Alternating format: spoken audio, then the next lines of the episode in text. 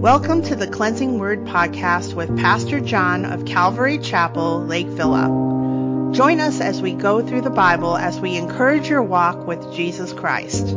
If you'd like to know more about Calvary Chapel, Lake Villa, visit us at cclv.org and please share and subscribe to this podcast. Now let's hear a message from God's Word.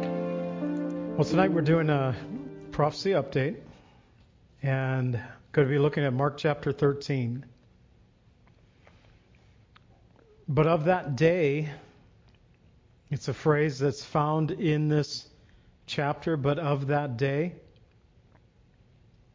So Mark 13, 32, but of that day, an hour no one knows, not even the angels in heaven, nor the Son, only the Father. So let's say a word of prayer for the teaching of His Word tonight. Father, we thank you for giving us your word. Help us, Lord, to hear what the Spirit is saying to us this night. Help us, Lord, to be aware of what's going on in our world. Help us to be attentive to these things, that we know would know how we ought to walk and to please you in the days and the times that we live. We pray in the name of Jesus. Amen. So tonight I'm going to do kind of an overview of Mark 13. I'm not going to read every single verse in the chapter, but we're going to go through the chapter and pick up the theme of the chapter, the talking about the end times, and so we'll do that and broke it into three portions, but also in each portion talk about some of the things going on in our world, and there's so much that could be talked about, and uh, as I was looking through and just trying to figure out, not teaching Mark 13, although I want to rightly teach the Word of God tonight, but looking at events and trying to tie it to the passage that we're looking at tonight, or just merely looking at events going on in our world. Um, I was learning things today that I hadn't heard yet, and there's so much that. Uh, yeah, there's a lot that could be talked about here. And so we're going to begin in the signs of the time, verses 1 through 13. When it begins the chapter with Jesus departing from the temple, when one of his disciples boasted about the massive stones and the beauty of the temple, and to the amazements of the disciples, in verse 2, Jesus said, Do you see these great buildings? Not one stone shall be left upon another that shall not be thrown down. So we need to kind of understand, according to the Word of God in John 2:20, they have been remodeling, adding on, expanding the temple grounds for 46 years. John 2:20 tells us that number. This is about three years later. So for 49 years, they have been working on the temple, making repairs, bringing additions to the temple, making it a, a grand place for the people to come and to worship God. For 46 years, in reality, it was not completed until 62, somewhere between 62, 64 um, before Christ, common era, they like to use CE today. It took more than 80 years after Herod the Great commenced the building or the remodeling of the temple that 80 years of people working there at the temple. They said when um, the temple workers stopped, that there was something like 18,000 unemployed temple builders. That could hurt any economy to have so many people going out of work at one time. But in less than a decade, by 70 AD, the whole thing was destroyed with fire and tore down, not one stone remaining upon another. So I was looking up the temple today and I saw last year there was some a Jewish rabbi that decided he would start making stones for the temple, the third temple. There is no temple in Jerusalem right now. And it looked like they had a rug in their living room and some hammers and chisels and some rock about this big, maybe uh, heavy rock, but nothing extraordinarily large. And I don't know what the third temple will look like, but we do know that the longest single stone being measured on the foundation, everything above the foundation was torn down by the Romans in 70 AD. But of the foundation, the longest measured stone is 45 feet 6 inches long. And these stones are sometimes 6 feet to 8 feet, 6 feet in height, 8 feet thick, uh, very thick walls. The heaviest stone is estimated of weighing 570 tons. So a ton is 2,000 pounds. So 570 times 2. Uh, that's a lot of weight there.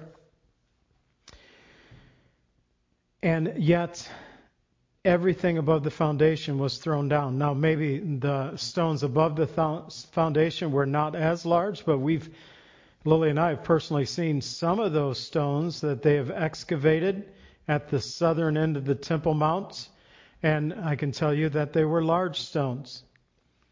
So, Jesus gave a prophecy.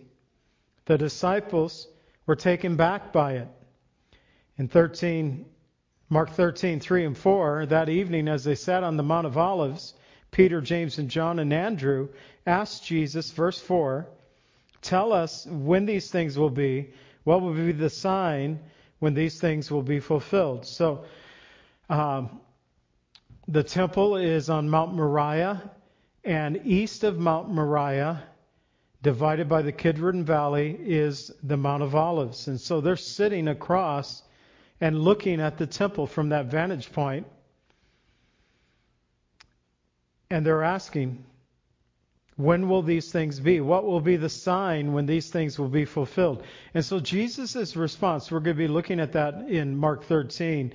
It's really a twofold response. Some dealt with Israel's near future, the destruction of Jerusalem in AD 70, while other parts deal with current and still future events. So that's important for us to understand that when you read um, this from Mark's gospel or you look at it from Matthew's account, that he was talking about near events, but also events that are still yet to come. So you view it a little bit historically, but also looking to the future. First of all, he tells them to take heed, don't be deceived, verses 5 through 8. Jesus first warned his disciples not to be deceived, saying many false messiahs would come in, in the name of Jesus, saying, I am he. They would come announcing that they were the Messiah. Well, maybe not using the name Jesus, but they were coming and saying that they were the Messiah. And truly, false prophets, false messiahs have deceived many be, before, during, so before this time that we're reading about here in Mark 13, but also during that time, there were false messiahs that are recorded in the book of Acts of two that came before the time of Christ, and some that came after the time of Christ. And since that time, even today, they are those who say that they are the Messiah. And we've went through that and other prophecy updates looking at some who have claimed this messianic hope. So 1 John 4 1 tells us, Beloved, do not believe every spirit, but test the spirits, whether they are of God, because many false prophets have gone out into the world. And so we have a responsibility to test the spirits to know if they're of God because many false prophets have gone out into the world. And how do we test the Spirit? It's by knowing, learning the Word of God. Jesus also told of rumors of wars, of earthquakes, of famines, of troubles, wars themselves. And in verse 8, he said, These are the beginning of sorrows. A statement that I believe is no longer true. They are not the beginning of sorrows. Back then, 2,000 years ago, yes. But now those sorrows are no doubt, um, we are toward the end of those sorrows. As in the last hundred years, we've seen an increase of these things throughout our world, that of wars, great wars, even currently going on, rumors of wars, earthquakes, famines, troubles. These things seem to be rapidly increasing. But Jesus promised us in John 14:27 saying, "Peace I leave with you. My peace I give to you, not as the world gives, do I give to you. Let not your heart be troubled, neither let it be afraid." And quite often we are afraid. We're afraid of the circumstances that we find perhaps in our country today or the wars that are going on, especially the big one right now over in Ukraine with Russia attacking Ukraine. But here in Mark 13, they're talking about Temple Mount. And so I want to just kind of give us some headlines before we move on in this passage of some of the things going on in Israel. One of the big news that has come out of Israel at the end of December was that Benjamin Netanyahu has become the prime minister for the sixth time. Now, you think six times? Well, we need to understand how their government works, and they do have elections by the people, and he was elected, but it's the Knesset of 120 um, members serving the Knesset. They need a majority to become prime minister, and no party has a 61 person majority, so they have to use different groups to make it become a reality. And for some of these that he had been prime minister for, he was only by 61 votes. He just made it. You have one person pull out, they can call for a new government, and you have to start over the process again. And that's what has been happening in Israel for several years. But now he has a strong majority of 64. It doesn't seem that strong to us, but Israel is reporting that he not only has a strong majority, but he has a far right government, the most religious and hardline in Israel's history, with the majority that he has now.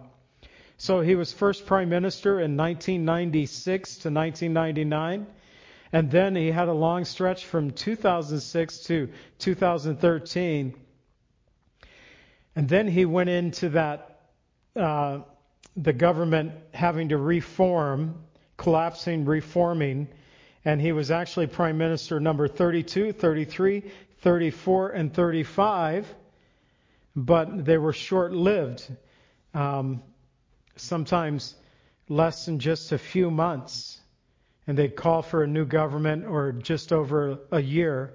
And so December 22nd, on the 20, December 29th, 2022, I was looking at the 2022, got the 22nd out of that, uh, winning 64 seats in the Knesset.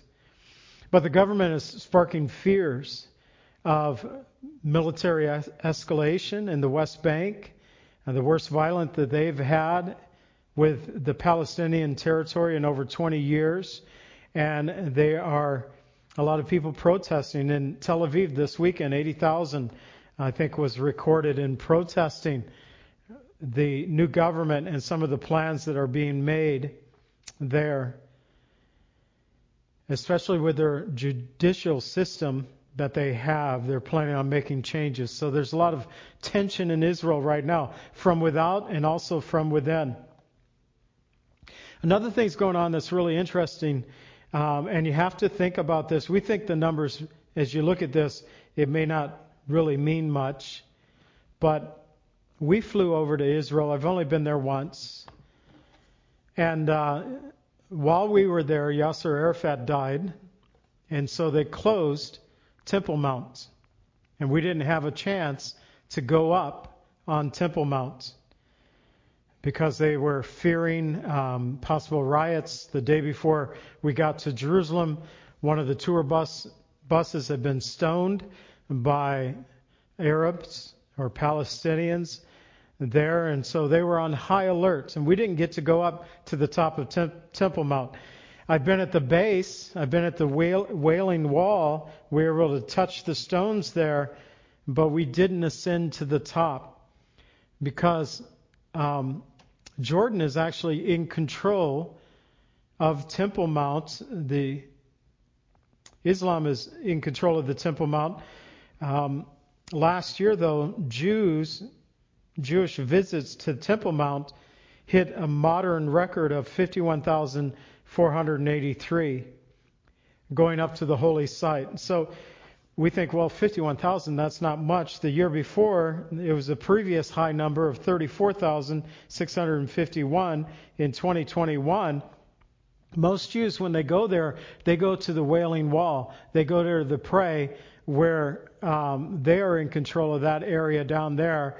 But to ascend Temple Mount, you're not allowed to pray there. If you're Christian or Jew, you can't pray, you can't laugh. There's so many restrictions, it makes it difficult for people actually to go up to Temple Mount.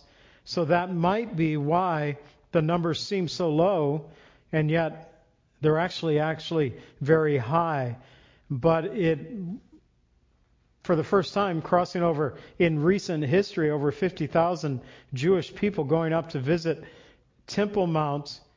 Well, to see the site where the first and second temples were built, and the holiest site in Judaism, and uh, under the trust, trusteeship of the Muslims right now, it makes it difficult for them to ascend. But something's happening. If the Jews are beginning to cluster there, it seems that they are perhaps thinking of a future temple as well. Also, we've seen the Abraham Accords on September 2022 marked the second anniversary of the Abraham Accords that originally brought peace between Israel and the United Arab Emirates and then quickly after that, Bahrain, Sudan, and Morocco also joined in the Abraham Accords. And uh, this was an initiative of the Trump administration. And just last December, December 6th through the 9th, in Rome, there was the first annual Abraham Accords Global Leadership Summit. And so now other nations and dignitaries are coming to learn about how peace might be achieved in the Middle East. And many participants coming together, and they're talking about plans to go into Africa, Central America, and Asia as well. So the Abraham Accords are uh, actually thriving and doing well as far as the economy is concerned, which I think I read this and only with the United Arab Emirates that it brought revenue of over, I think it was $5 billion into Israel because of the Abraham Accords. So people are interested. And at the same time, the Palestinians, as I had said, uh, there's hot tensions there. Haven't been like that in over 20 years. That's partly why Benjamin Netanyahu um, is probably prime minister again because he had a good control on that activity while he was prime minister. But just um, this article is from January 18th. That's today. Um, more than 90 countries issued a signed statement this week calling on Israel to reverse sanctions against the Palestinian Authority after it pushed for Israel to be investigated by the International Court of Justice. Now you have to think about this is in the UN, and you have to consider that in the UN there are a lot of votes that go against Israel on a lot of different things all the time. They're probably the most voted against country there at the UN. But there's tension there in Israel today. And so it's important for us, and I, I have to confess to you, with all that's happened in the last three years in the world and in our nation, it's hard to keep an eye on Israel. But we are to watch as part of what Mark 13 tells us to do. So, the Great Tribulation, 9 through 23, it tells us watch, preach, but don't worry. verses 9 through 11. But watch out for yourselves, for they will deliver you up to councils, and you will be beaten in the synagogues. You'll be brought before rulers and kings for my name's sake, for the testimony to them. And the gospel must first be preached to all nations. But when they arrest you and deliver you up, do not worry beforehand or premeditate what you will speak. But whatever is given you in that hour, speak that. For it is not you who speak, but the Holy Spirit. So watch, preach, and don't worry. And then initially he says, you're going to be delivered up, you're going to be arrested, you're going to be beaten, uh, you're going to be brought before rulers and kings. Don't worry. Well, the don't worry is don't worry about your defense. Depend on the words of the Lord that He will give you in the hour of your defense, that the Holy Spirit will be speaking through you. So, persecution should not surprise us since the church was birthed with Jesus' death on the cross and also the great persecution that came during the time of uh, the book of Acts and the epistles. And they had a season where there wasn't persecution, but that season was short lived. But the church itself was birthed through persecution. It continues to this day. We see laws continually changing here in the United States, going against Christianity and those who want to live their lives in accordance to God's word in the U.S. and beyond, COVID pandemics led to fines, lawsuits, and even arrests for pastors who have battled to keep their churches open. That was especially true in um, Canada, but the fines were here in the United States as well.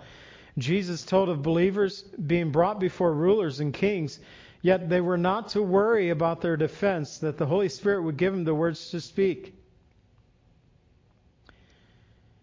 And we may never stand before rulers or kings, but how about the courts? Christian businesses are continually being sued where courts attempt to force Christians to run their businesses in a way that go against God's word. Just this day, the news was about a hockey player. I don't even know what team he was on, but their team was supposed to do warm ups with pride jerseys and rainbow hockey sticks, and he refused to wear the jersey or use the stick.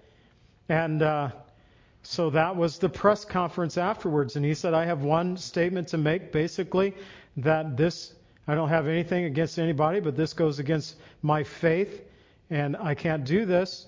And of course, they wanted to ask why and to uh, drill down deeper on why. And he said, Hey, if you want to talk about hockey, I'll talk to you about anything regarding hockey, but I'm not saying any more on this subject. And so that's happening in our nation. One of the major concerns for churches, for Christian businesses in the U.S., is the H.R. 5 Equality Act the Equality Act has two major goals. It would amend the 1964 Civil Rights Act to include sexual orientation, gender identity to the definition of sex. It would undermine also undermine the Religious Freedom Restoration Act by allowing gay rights to trump religious rights. So this bill has passed the House. Um, it is currently in the Senate but has not passed. It passed the House last year. It's been stalled in the Senate, but since the elections, um, there isn't a 50 50 tie in our Senate anymore between Democrats and Republicans. Democrats have the majority. So if they want to pass this bill, which they very much might, uh, they should have no problem. So that's how the bill stands. I'm not sure. I'll just tell you that I'm not sure. That was last year, the Equity Act. But they did pass the Respect for Marriage Act. So they could have just renamed the bill, came at it from a different direction. So when I looked up the bill in the U.S. government, it said that it's introduced in Senate. That's where it is. In the House, it said it passed. So the H.R. 5 Equity Act passed in the House, but not through the Senate yet. But they did, both the House and Senate did pass in December the Respect for Marriage Acts. And uh, it said in this that the bill, it's very similar, recognizes all marriages, regardless of sex, race, ethnicity, and national origin, assuming marriage was valid in the state or country where it was performed. So all marriages.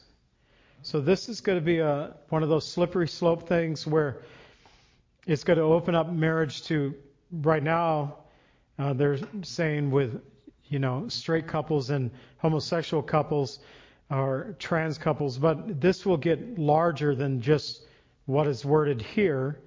But also, it didn't provide any new religious freedom protections. And so right now they're saying, this is not against the church. Churches, you guys will be fine.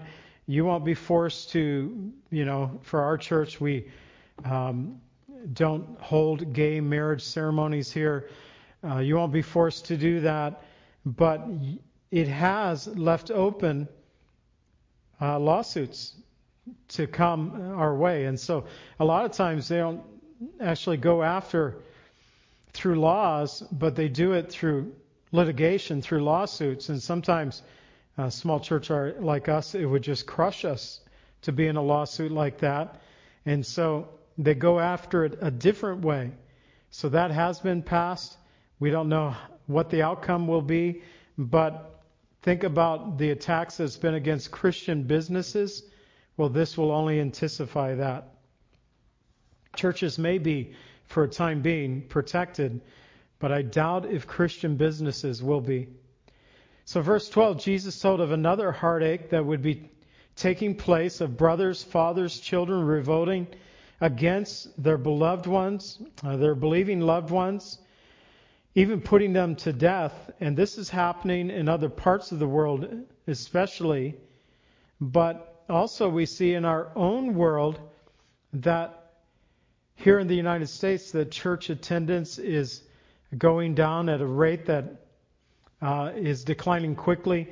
I read one thing today that said by 2070 that Christianity in the United States would no longer be the majority religion if it continues on this trend. Jesus said in Mark 13:13, "You'll be hated by all for my name's sake, but he who endures to the end shall be saved." So church attendance even before the COVID 19 pandemic, church attendance was at an all time low, but the pandemic itself has just helped people to stop going to church, uh, stop attending churches. And so, a third of those who are surveyed now in 2022 say they never attend a worship service. A third who are surveyed never attend a worship service. So the general survey found that 41% of America's Americans between 18 and 29 say they never attend services. 20% say they attend more than once a month. The decline, as I said, um, happened during the COVID pandemic, but churches have reopened, and yet the decline keeps happening in our nation. So here's a statistic the median congregation size in the United States dropped from 137 people in the year 2000. And so when they count that, Calvary Chapel's always got used to counting adults because they didn't allow at Calvary Chapel Costa Mesa. They were so busy with people they didn't allow children in the sanctuary, so they knew how many adults were in the sanctuary because they'd fill up the 3,000 seat auditorium three times every Sunday morning, plus they had overflow. So, not technically counting like the old churches that counted every person, but in this survey, they're talking, you know, the adults, the teens, the children. So, the old average median congregation in the church, 137 people in the year 2000. Now in 2020, 65 people. So that's nearly um, It is just over a 50% drop in the median sized church. And, and, and it's being, it's affecting smaller churches. So here we have, I'll read the survey again. Those Americans who do attend services often go to large congregations, leaving many smaller local churches, that's us, houses of worship in difficult, straits. Most congregations have seen attendance decline by about a quarter during the pandemic. And the decline has hit smaller churches particularly hard. Most churches say they have fewer than 100 people. If 25 people are missing from those churches, it has a huge impact. So, what did I ask our church to do on Sunday? To join me and my prayer for 10 families, because I didn't even read this till today but it fits perfect with what we're seeing happening in our own congregation. And now, with hyper, everything hyper intentional now, they're saying that the focus is not how do we recreate what we used to have, but how do we do church better? And, and we ask those questions as well. So the Great Tribulation, 14 through 23, Jesus warns of a coming Great Tribulation that will come on the whole earth. And this is still a future event, something I've been taught since I was a child. When Jesus said in verse 14, when you see the abomination of desolation spoken of by the prophet Daniel standing where it ought not, let the reader understand. So the abomination of desolation spoken by the prophet Daniel, found in the ninth and twelfth chapters of the book of Daniel speaks about a coming world leader that will make a covenant with Israel for a period of seven years, allow them to rebuild their temple at the end of three and a half years. Uh, this coming world leader will stop this temple sacrifices and this really shows us that a third temple is necessary for things to come to pass as written in scripture 2 Thessalonians 2 3 through 12 talks about the Antichrist coming and exalting himself in verse 4 so that he sits as God in the temple of God. In verse 9, having many deceiving powers, signs, and lying wonders. In verse 12, because they did not believe the truth and had pleasure in unrighteousness. So the Great Tribulation will be so devastating, especially in Jerusalem that Jesus told his followers to flee to the mountains with such urgency that a person on their rooftop, they had flat roofs there, they would use their flat roofs. If you're on the rooftop, don't even go into your house, just flee. If you're out in the uh, field, working in the field, don't go back to your homes to get clothes. He said, if pregnant or nursing women they would have the hardest time, especially if it happened during the winter. And thus, they should flee to the mountains with haste, not turn back. 19 and 20 it says, For in those days there will be a tribulation such as has not been seen since the beginning of the creation which God created until this time, nor shall it ever be. And unless the Lord has shortened these days, no flesh will be saved or would be saved, but for the elect's sake, whom he chose, he will shorten those days. And finally, Jesus repeats the warning of the false Christ, false prophets in 22 through 23, saying that they would rise and show signs and wonders to deceive, if possible, even the, the elect. But take heed, see, I've told you things, these things beforehand. So take heed. So if possible, they'll deceive even the elect. Paul talks about the coming lawless one in 2 Thessalonians 2 9 and 10, saying that the coming of the lawless, lawless one is according to the working of Satan, with all power, signs, and lying wonders, and with all unrighteousness, deception among those who perish because they did not receive the love of the truth that they might be saved. And as God's elect, what to keep, how are we to keep from being deceived? Well, first, you have to come to faith in Jesus Christ. Um, that's the first step of it. Know Jesus as your Savior. Number two, we have to be students of God's Word. Jesus said, Whosoever reads, let him understand. We need to be students of the Word of God, have that understanding to help us to see truth. Also, being part of a church where a church that's teaching the whole counsel of God's Word. And I added a fourth thing to this. I had this list of three before, but I added a fourth today. Seek your spiritual giftings and use them. Seek the spiritual giftings and use them. And so do not be deceived, and there's only one true way that we can keep from being deceived coming to the true Christ, the prophet, the Son of Man, Jesus Christ. So I said I was learning stuff today as I was looking at some of the things going on in our world, and uh, we in the United States might talk about the hundred billion dollars that's been sent over to Ukraine. Maybe not all that money has made it there yet, but they have slated now, um, you know, 40 billion, and then they added to it. It's over 100 billion now. But here's something I did not know. The U.S. is tapping into its ammunition storage in Israel to boost Ukraine's stockpile of of shells. Uh, New York Times reported on Tuesday, and this is from this week. I'm just making sure I have.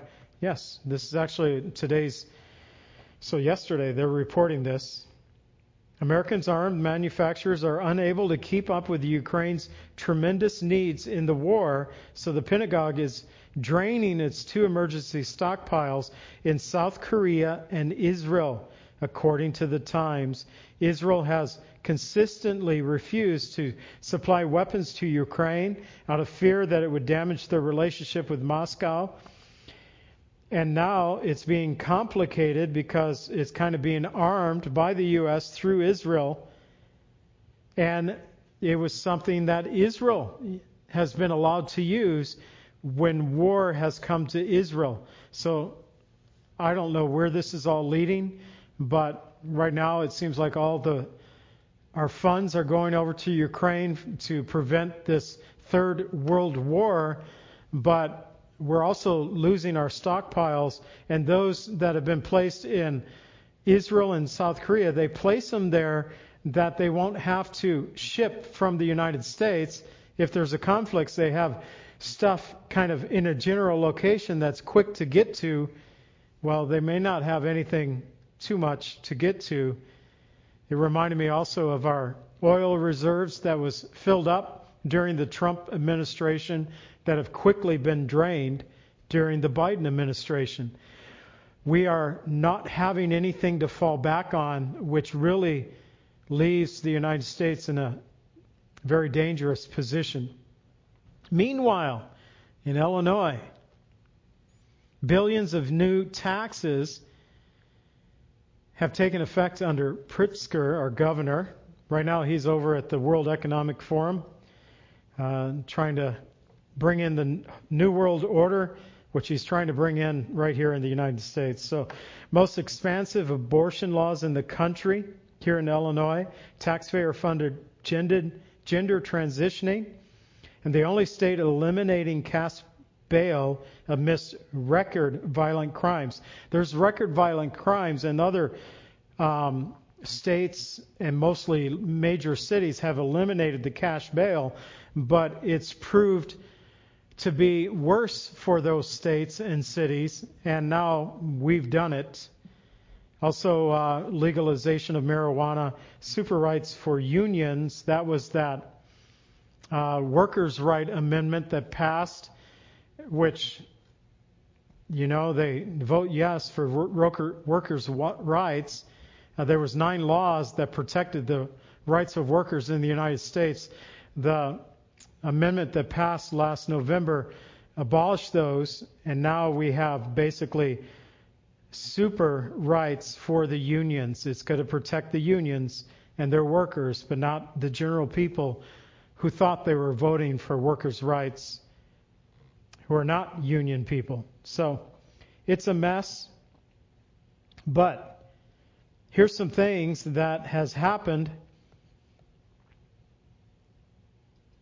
just in the last uh, little bit here, a couple of weeks ago. HB 5471, gun ban, gun registration, and magazine limits, was passed and signed into law by Governor Pritzker.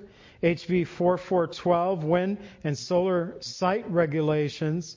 This bill takes away a county or township's local control regarding setbacks for wind and solar installations. Now everything has to go to a statewide standard which means that solar farms can be as close to 150 feet from people's homes instead of putting them out somewhere else. It'll never be 150 feet from a rich person's home, but it'll get our homes, I'm sure. Um, this bill also includes $2 million in fundings to provide customers with rebates. We think, great, 2 million, man, that should be great an average of less than $150 for each home. So, not going to go that far. So, the economy's not great here in Illinois. Things are very difficult, but the Democrats voted in Illinois to receive a 17% pay raise for the legislators in Illinois. And uh, the governor and constitutional officers, well, they only get 8% pay raise. So things are bad, things are tight. Let's get a raise. It's going to cost the state $2.1 million in the first year. Abortion expansion also was passed, a bill that protects doctors from other states that have been disciplined in their states for performing abortions to come and practice in Illinois. So we don't care what happens in other states, just come to Illinois. And also, the bill allows um, for no copay or deductible for gender affirming care, and also lets physicians assist assistants perform surgical abortions, so doctors don't even have to do it.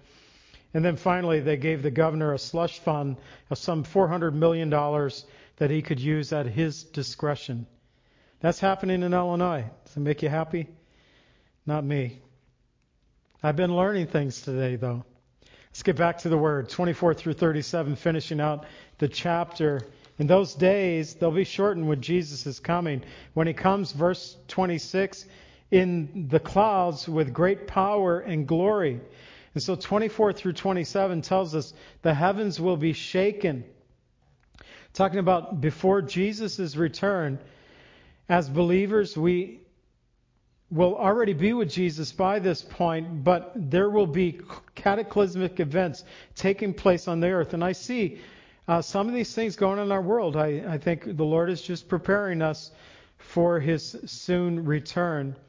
But the purpose of his coming is to gather together his elect from the four winds, from the furthest part of the earth to the furthest part of the heaven, verse 27. The elect here refers to those who have come to faith in Jesus Christ. Especially there during the tribulation period, there'll still be people coming to faith in Jesus Christ. There will be a day when Jesus returns for his church, which is known as the rapture, to prevent us from going through the tribulation period that is to come upon the earth. But not all believers will die before they go to be with the Lord. Some will be caught up together with the Lord in the air, changed from corruptible to incorruptible, from mortal to immortality, as Paul wrote in 1 Thessalonians 4 16 through 18. So Jesus said, Learn the parable of the fig tree. That's why I like to keep up on what's going on in Israel, because the fig tree refers to the nation of Israel often in the Old Testament and the New Testament as well. Talking about the nation of Israel, Jesus said, Watch the parable of the fig tree. Watch Israel. Watch Israel, for when you see these things happening, know that the time is near.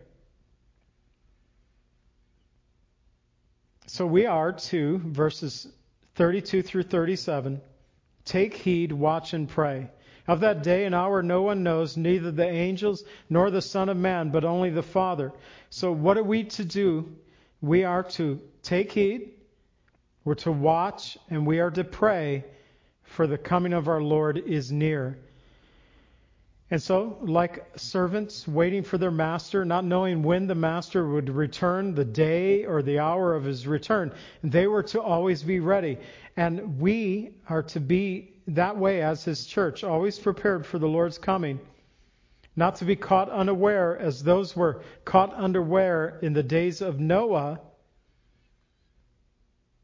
They were busy securing their earthly dwellings, uh, getting married, partying they forgot to secure their heavenly dwelling through faith in God. Jesus said in verse 37 then to watch. Well, this week the World Economic Forum is having their annual meeting, and so this is day three. It began on the 16th, 17th, it's the 18th. So they have two more days following today, which over there it's already tomorrow because of the time change. But this is, uh, I went to their website to see what was going on, the World Economic Forum. This is their homepage.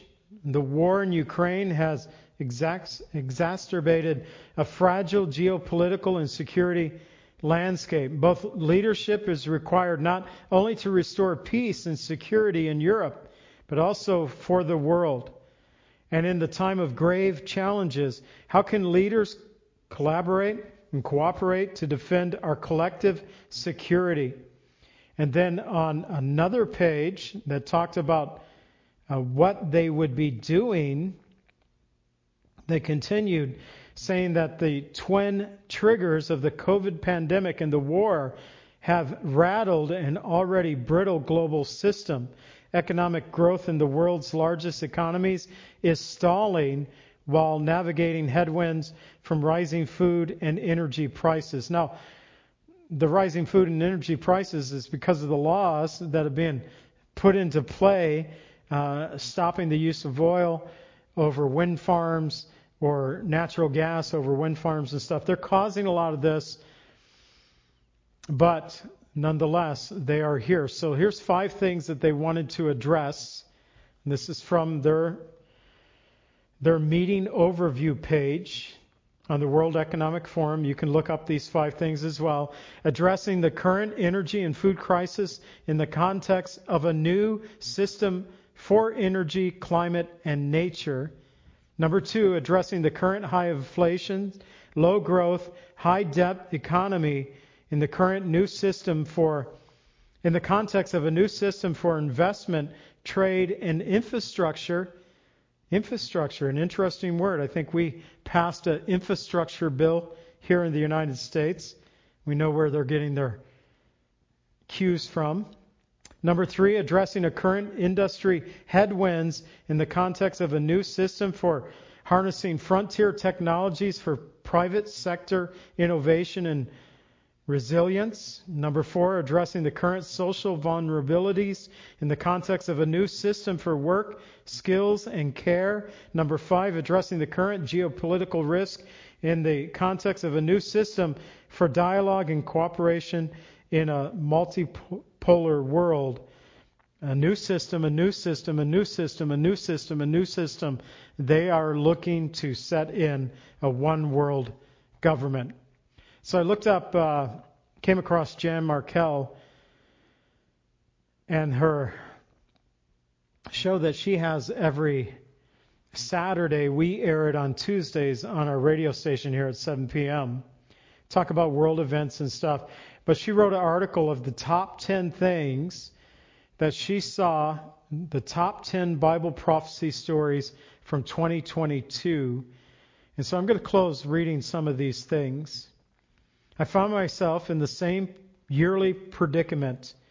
How can we select 10 top stories when a year, in reality, there's 110 prominent things happening during the year that as the last year is winding down. And so here's her top 10. The rise of the World Economic Forum, top of the list. And their rush to global government. 10 years ago, you never heard of Klaus Schwab. You never heard about Yuval Noah Harari. were you tracking them even five years ago? Today, many are aware of this crowd and their one world intentions. We just read about that. Number two, the stirring up of the spirit of the Antichrist. We see new lawlessness and rebellion in every aspect of society. Her ministry is out of Minneapolis, so she said, The current overdrive was sparked in my hometown of Minneapolis on May 2020 with the George Floyd ordeal.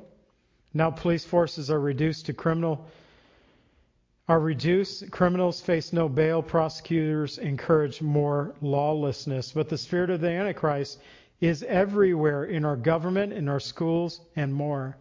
Number three, government knows best. Trust it. That has been the mantra in the Western world for the past three years. Trust the government for vaccines, properly handling, handling pandemics, and other health issues to keep you well. Number four, the rise of the green dragon, the worship of Mother Earth. Entire continents have been caved to the religious or religion of climate change and environmentalism. And that's uh, Al Gore and uh, John Kerry were both addressing that issue at the World Economic Forum. In fact, John Kerry said that they're gathering together he said it's like being extraterrestrial terrestrial today, like otherworldly. And my first thought is like, yeah, you guys probably do believe that you are little gods. And they worship Mother Earth rather than the loving Father. Number five, the race toward digital currency, central bank digital currency, and a cashless system that plays a prominent biblical end time roles. Right now, these things are being explored in certain countries, and uh, they are wanting to get to that place of biblical, or not biblical, but of digital currency. Number six, the decline of America, the rise of radical liberal, liberalism, and the lack of the world leader.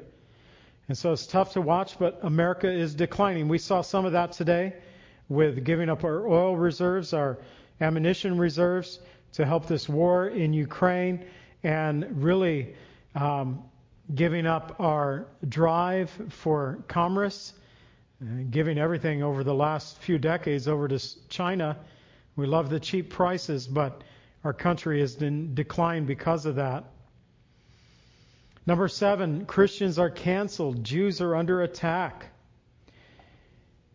Number eight, a rise of strong delusion and global deception in our world where girls can become boys, boys can become girls.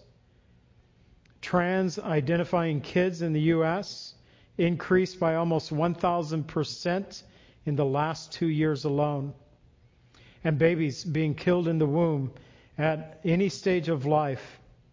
Number nine, running amok, apostasy in the church. The last two years, thousands have gone woke, seeker, seeker sensitive, and more. Social justice has replaced salvation.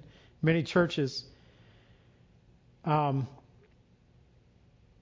many teach that the church will make the world a better place, even perfect, and sheep are trying to find solid churches that teach the Bible and biblical prophecy. Number 10, the staggering rise of the paranormal, occult, call, sorcery, called sorcery in the Bible. So there's a rise of worshiping the occult in our world. Just look at the TV shows that are on and are being dealt with in our nation itself, but throughout the world. So she closes out these 10 points saying, What do you think the last days would look like. Believe the Bible when it calls our times perilous and filled with people possessing selfish, selfish, reckless motives. God is orchestrating events to wind up this amazing drama known as the church age. And the last act may be on display. Expect the trumpet, the shout, any day. But as believers, what are we to do? Well, the Lord said, even telling his disciples, these things are going to come upon you, and they did. But I want you to take heed. I want you to watch, and I want you to pray. Father, help us to do that, that we would take heed, that we'd be aware of the events going on in our world and kind of read the news stories, the newspapers, the internet, uh, podcasts in view of what Scripture teaches. Give us that awareness, that understanding. Help us to be watchful, Lord, in this world, that we would not be caught unaware, but also help us to keep praying, Lord. As your church, we pray for the power of your Holy Spirit to come upon your church in a special way, Lord. We pray, Lord, for your saving power to be upon those who are lost, those who are dying without knowing you. We pray, Lord, for your redeeming power to bring back those who have left the church, even those, Lord, who only in the last two or three years they're no longer coming to church. Lord, awaken them, awaken them once again to return to your fold. So be with us now, Lord. Thank you for your word this evening. In the name of Jesus, amen. Pray that God would bless you and keep you, that his face would always shine upon you and give you peace. God bless.